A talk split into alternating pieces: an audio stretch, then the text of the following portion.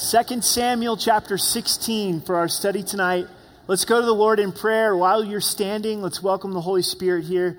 Father, we thank you for your presence. We want to encounter you tonight. We ask that you would send your Holy Spirit to lead us and guide us into truth. Our lives are busy, our lives are full. We need to hear your voice. We recognize that your word is living and active, and we open up our hearts to it. In Jesus' name, amen. You can have a seat. David's own son, Absalom, is betraying him to the point where he's committing treason to take the throne. David is outnumbered. Absalom has the upper hand. David is fleeing from Jerusalem. That's where we pick up the story. David's life is in the midst of crisis. I don't believe David expected at this point, after being king for so long, that he would be once again on the run. Oftentimes, our lives get to a place of crisis as well. And as we look at this section of Scripture, I hope that we would be encouraged with these life lessons, because I think some of the things David faces, we're going to face as well as we go through hard times. When David was a little past the top of the mountain, there was Ziba, the servant of Mephibosheth, who met him with a couple of saddled donkeys, and on them 200 loaves of bread, 100 clusters of raisins, 100 summer fruits, and a skin of wine. Ziba was a servant of Saul from the house of Benjamin. He was assigned to take care of Mephibosheth. Mephibosheth was Jonathan's son. David chose to show him kindness and said, I want you, Ziba, to take care of all of the property that's given to Mephibosheth. Mephibosheth fell as a young child, was crippled. So now Ziba comes and he's bringing all of this goods that David would desperately need. And the king said to Ziba, What do you mean with these? So Ziba said, The donkeys are for the king's household to ride on, the bread and the summer fruit for the young men to eat and the wine for those who are faint in the wilderness to drink. Then the king said, And where is your master's son? Where is Mephibosheth? And Ziba said to the king, Indeed, he is staying in Jerusalem, for he said, Today the house of Israel will restore the kingdom of my father to me. Ziba's lying. As we'll find as we continue to go through 2 Samuel, Mephibosheth was the one who sent Ziba. He knew David was in trouble. And he says, I can't go, but you can go. And so here's all the things I want you to take. But Ziba sees an opportunity to betray Mephibosheth. Oftentimes, there's people in this world that see crisis as an opportunity to take advantage of someone. Isn't that true? As I've had the opportunity to travel some and do some international missions and even in our own community, do you know those who are the most vulnerable are the ones who their lives are in the greatest crisis?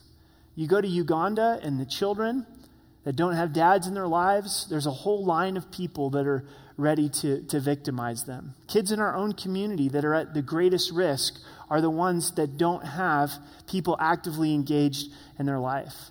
They tell us in our own community if a teenager runs away, that within the first 24 hours, if they're in downtown Colorado Springs, they're going to be approached by someone who's going to try to get them into human trafficking, get them into drugs, all of those types of things. They spot a kid like that. They see a crisis and they go, there's, there's an opportunity. And that's Ziba. He sees a crisis and he says, I'm going to seize the opportunity. Church, we don't want to be like that. That's shameful, isn't it? When we see crisis, we should respond to be helpful, to build somebody's life up, to bring the love of Jesus Christ to them. But there will always be people like Ziba in the midst of crisis. So the king said to Ziba, Here, all that belongs to Mephibosheth is yours. And Ziba said, I humbly bow before you that I may find favor in your sight, my lord, O king. David, he believes Ziba. He thinks, well, it makes sense that Mephibosheth would not be with me because he's from Jonathan. He wants to see the kingdom restored back unto the household of Saul. Here's the first thing I want you to write down tonight, and it's this resist rash decisions. If your life is in the midst of crisis, resist rash decisions. When our life gets turned upside down, like David, A lot of times our clarity of thinking is low, but our emotion is extremely high. Isn't that true? David's at that place. He doesn't have all of the information. In fact, the information that he does have is wrong. He's assuming that Ziba is telling him the truth. This reminds me a lot of Joshua with the Gibeonites in chapter 9. The Gibeonites were from the land of Canaan, who Israel was to wipe out. Joshua doesn't seek the Lord, he doesn't take time, he doesn't wait, he makes a quick decision, and he was deceived. When we make decisions, a lot of times in crisis, we get it wrong. So this could be for you tonight. Your life is in a bit of a crisis.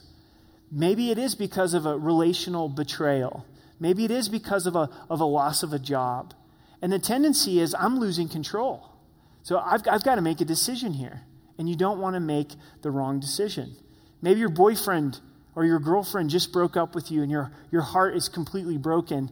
So you're going to run into the arms of the first person that you meet. That's a rash decision.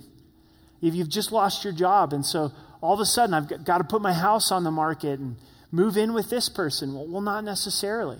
God has a lot of options that we haven't even considered before. Have you made rash decisions in your life?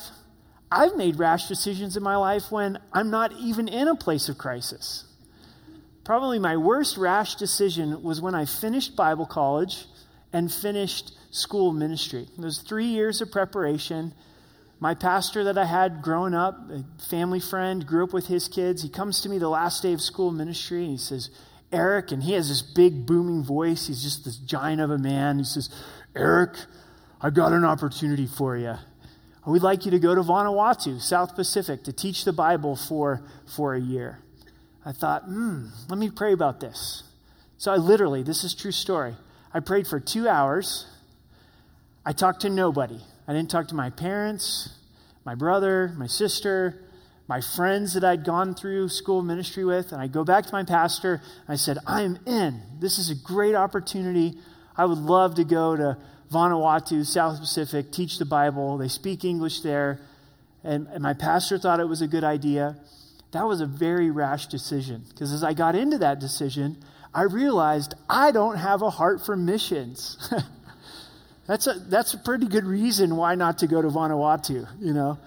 I had prepared all through Bible college and school ministry because my heart was broken for this country. I knew God was calling me to this country. And, and I threw all of that off, out the window because I thought that this was a good opportunity.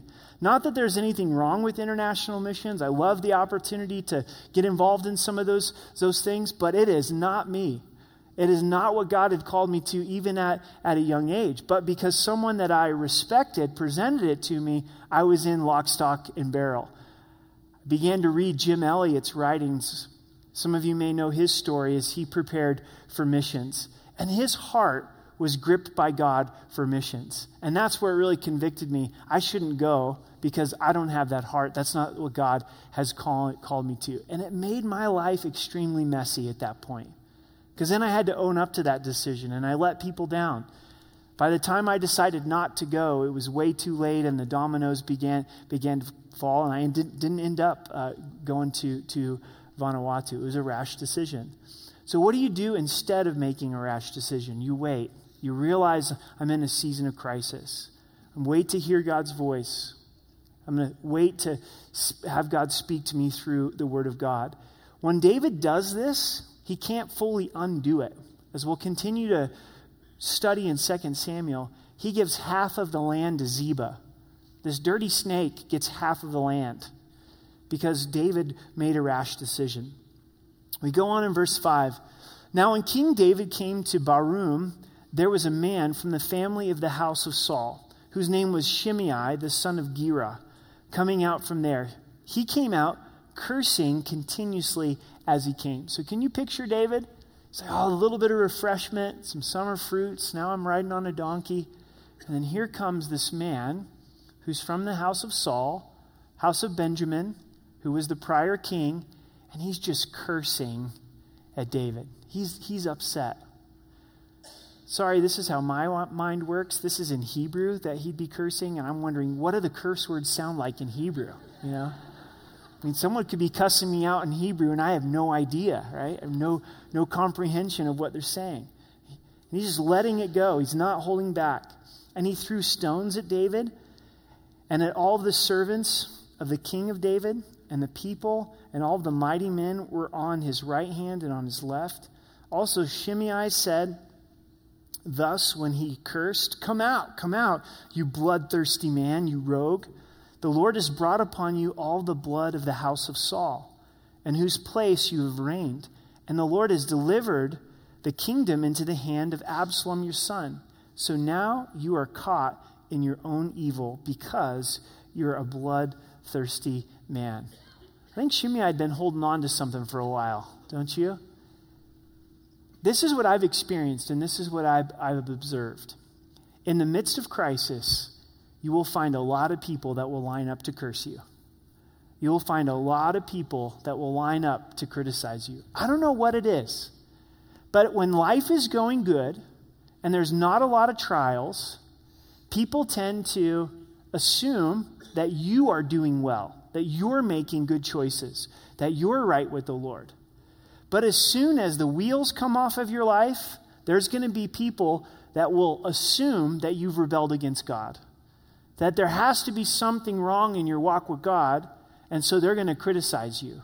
Or maybe things that they wanted to say when things were going well, but didn't feel like that they could, but now that you're at a weak moment, they're going to let you have it. We find that in Job's life, don't we? His friends his friends, his dearest companions.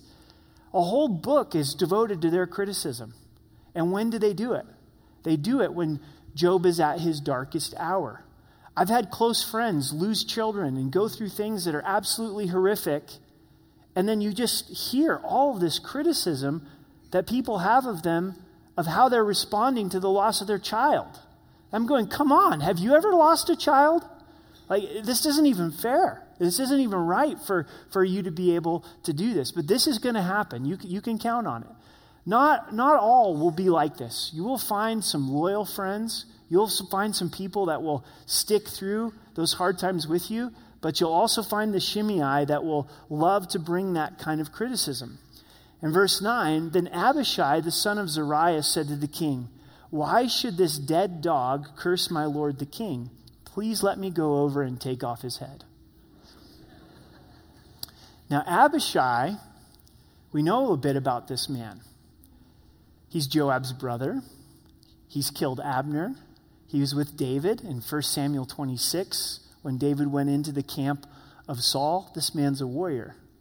There is no doubt that Abishai can lop his head off. Now, this is one way to deal with criticism, isn't it? hey, I'm already going through a hard time. My son has betrayed me. There's got to be something inside of David that's saying, go for it. Go for it. Just take his head off. Criticism is difficult. It's really difficult when your life is in shambles. It's also difficult when things are going well. So here's the second thing to consider is respond to criticism humbly. Let's look at how David responds. I think it's phenomenal.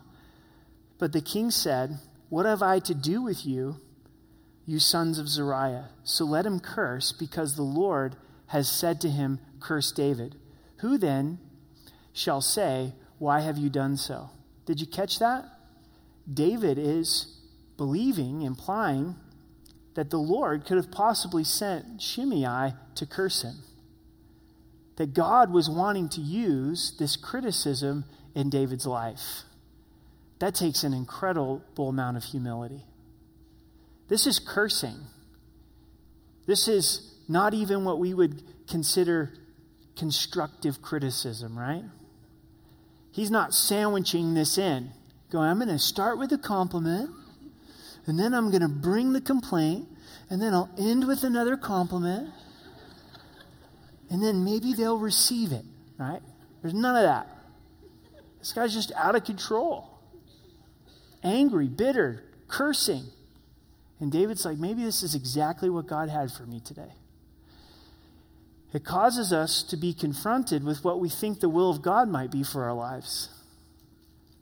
A lot of times, I don't think that it's God's will that He would bring somebody to criticize me, bring someone to curse me. I think it's God's will to provide for me.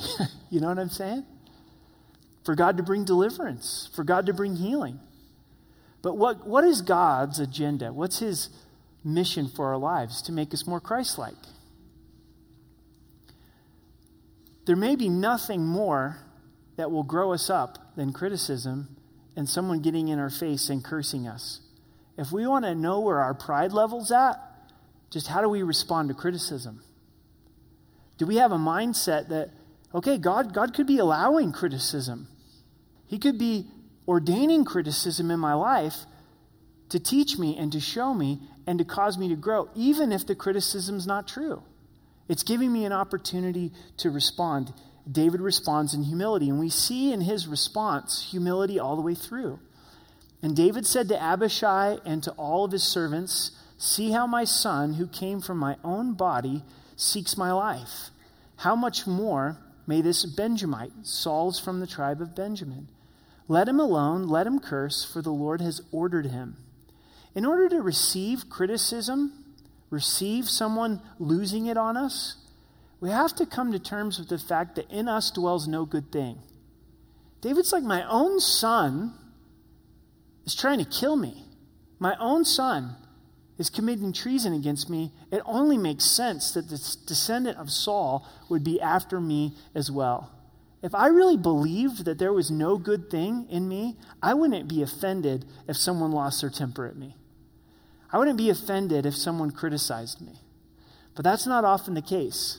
Someone begins to criticize, they don't do it in a constructive way, there's no relationship, they haven't shown that they're a consistent person in our lives. Man, there's no room to receive that. There's no, no room to be, be open to that. But David's walking around with this mindset of he's, he's, he knows his own shortcomings. And deep down, we do as well. And if we're aware of them, we're honest with God and honest with ourselves, then when our spouse says, Hey, do you have a minute? We're like, Yeah, I got, I got 10 minutes. I want to hear what you have to say. You know, we, we make somebody mad at the, we're out at the grocery store, we're on the road, we cut somebody off. Okay, I want to stop and hear this for a sec.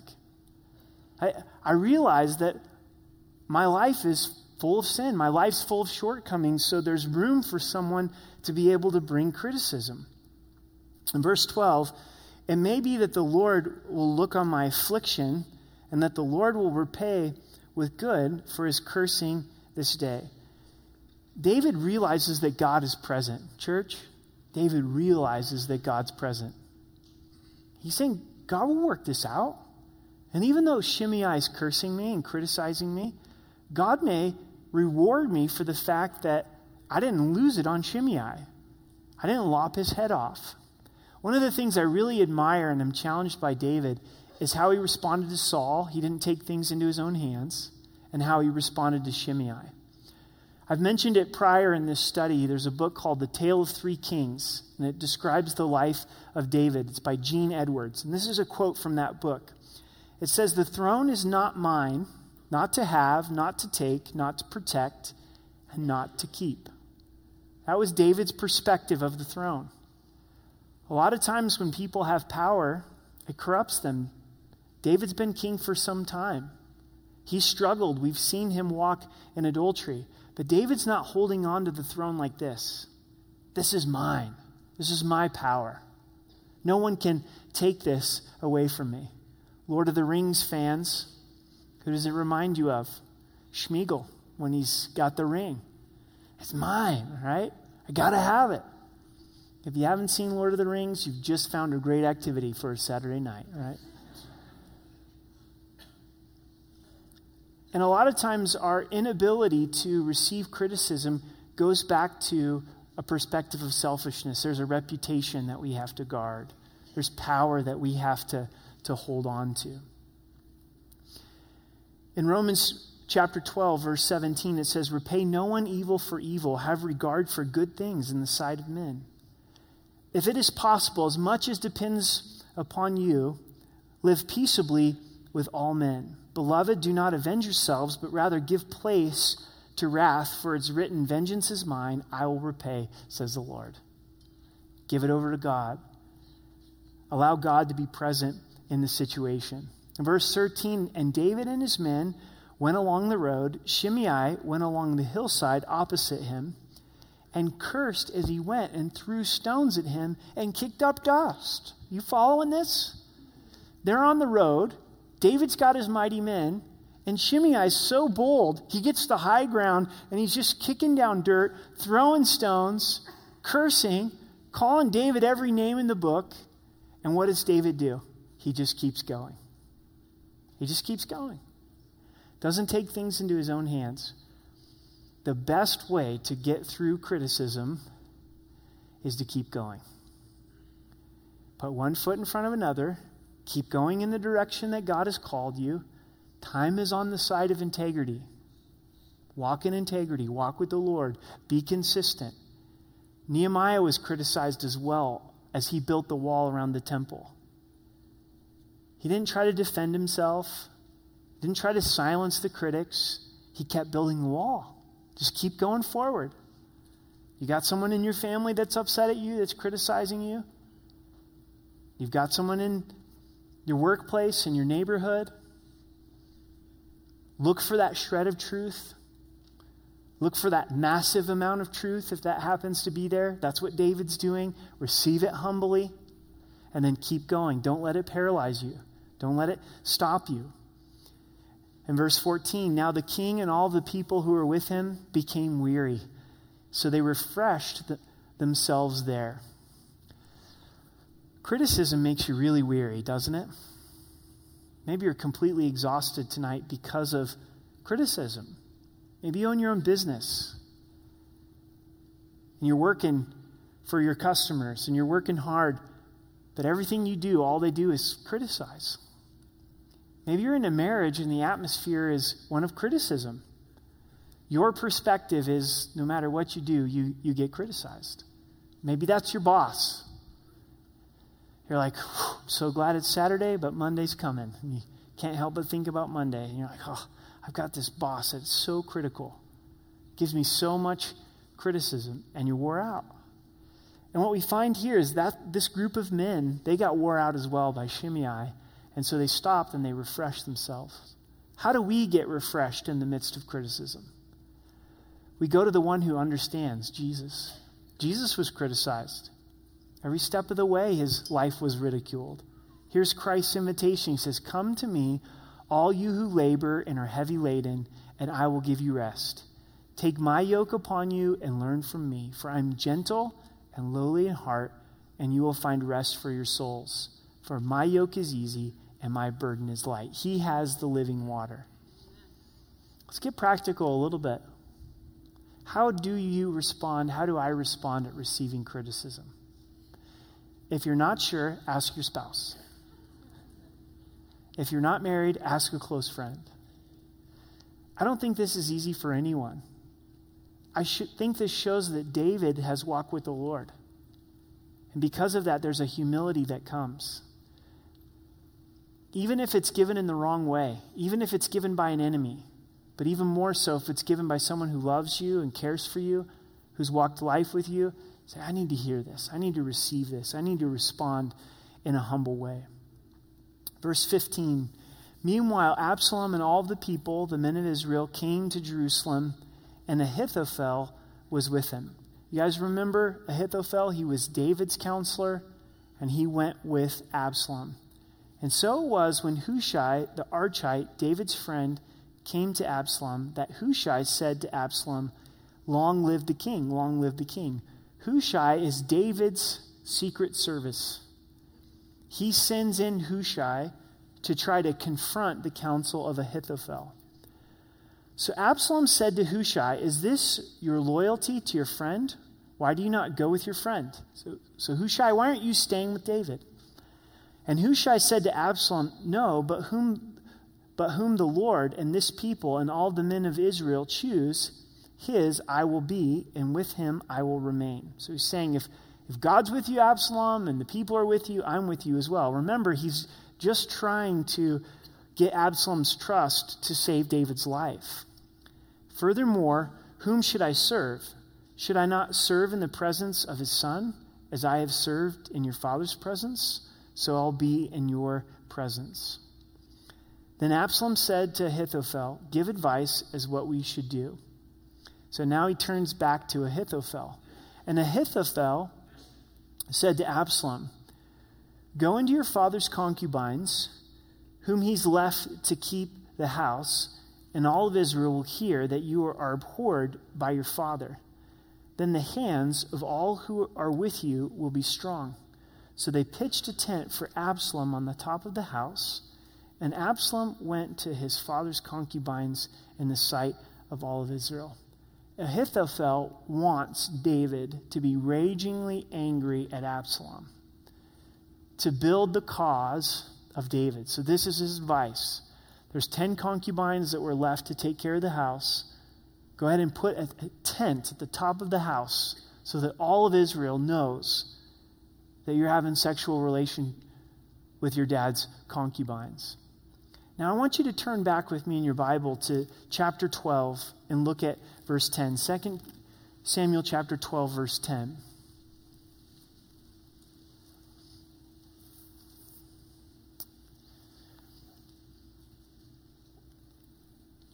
Now, therefore, the sword shall never depart from your house, because you've despised me and taken the wife of Uriah the Hittite to be your wife. Thus says the Lord Behold, I will raise up adversity against you from your own house, and I will take your wives before your eyes and give them to your neighbor, and he shall lie with your wives in the sight of this sun. For you did it secretly, but I will do this thing before all of Israel before the sun. I want you to think deep with me for just a moment. In the midst of crisis, remember God's word. And you're saying, Well, I don't understand this. Because a lot of times in the midst of crisis, I'm remembering God's word in the sense of who God is and the things that he's promised to do. But we've got to stop and look at David's life here and realize that this crisis is created by David's own sin. This is happening just the way that God said it would. David, you're going to have adversity in your house. The sword's going to come from your own home. Your wives are going to be taken from you. You did this sexual sin in private, but this sexual sin is going to be done openly. Remember God's word. There's times in our lives that the crisis is created by our own sin. Absalom's responsible for his sin. It's not that because God knew that this was going to happen and this was a consequence for David's sin, that it releases Absalom of his own responsibility. But it's very clear from chapter 12, verses 10 through 12, that God's word is fulfilled. This is a fulfillment, very specifically, of God's word. Now, let's dissect this because so does this mean all crisis in our life is because of our sin? No. God says the rain falls on the just and the unjust. Your car breaks whether you're walking with God or not. It happens. And in fact, sometimes when you're walking with God, you're going to go through hard times because you're walking in a righteous way. That's Job. Satan wanted to test Job because he was a righteous man. There was no one like him that was walking with the Lord. All those who live godly in Christ Jesus will suffer persecution. So, not all bad times or crisis is because of sin. I hope you really hear that and you really understand that. But also, sometimes crisis is a result of our sin. And we're not going to be able to navigate it effectively if we don't stop and realize and go, I'm reaping what I've sown. David understood that he was reaping what he had sown, and I believe that's why he was able to respond in humility. That's why he was able to walk through this criticism in such humility because he knew his own sin. He had remembered the word of God. In the midst of crisis, remember the word of God. Examine is it my own sin that has contributed to this? Now, I, I want to push through this into chapter 17 because I really want you to see this in, in the next few moments. So, this is verse 23 of chapter 16. Now, the advice of Ahithophel, which he gave in those days was as if one had inquired at the oracle of God. So was all the advice of Ahithophel, both with David and with Absalom. Not that God approves of what Ahithophel has just ascribed, but it is showing that his advice is effective. So now we go into chapter 17. We're going to read down to verse 14 and make an application. Moreover, Ahithophel said to Absalom, Now let me choose 12,000 men, and I will arise and pursue David tonight. So this is Ahithophel's advice. I will come upon him while he's weary and weak and make him afraid. And all of the people who are with him will flee, and I will strike only the king. Then I will bring back all the people to you when all return except the man whom you seek. All the people will be at peace, and the saying pleased Absalom and the elders of Israel.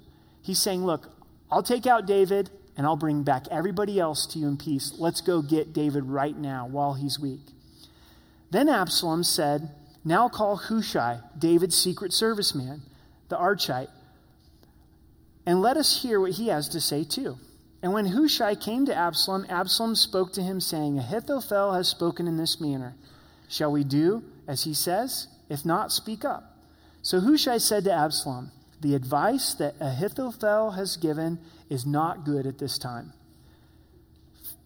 For, said Hushai, you know your father and his men, that they are mighty men, and they are enraged in their minds like a bear robbed of their cubs in the field.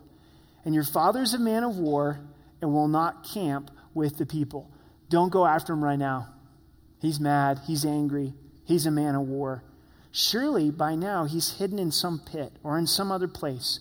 And it will be when some of them are overthrown at first that whoever hears of it will say, There is a slaughter among the people who follow Absalom. And even he who is valiant, whose heart is like the heart of a lion, will melt completely. So if you have an initial defeat, everyone will be discouraged. For all of Israel knows that your father is a mighty man, and those who are with him are valiant men. Therefore, I advise that all of Israel be fully gathered to you from Dan to Beersheba. If you look at a map of Israel, Dan is the very north, Beersheba is the very south. It's like saying from Montana to New Mexico. You know, we're going to gather everybody from Dan to Beersheba, like the sand that is by the sea for the multitude that you go to battle in person. So we will come upon him in some place where he may be found, and we will fall on him as dew falls on the ground. And of him and all the men who are with him, there shall not be left so much as one.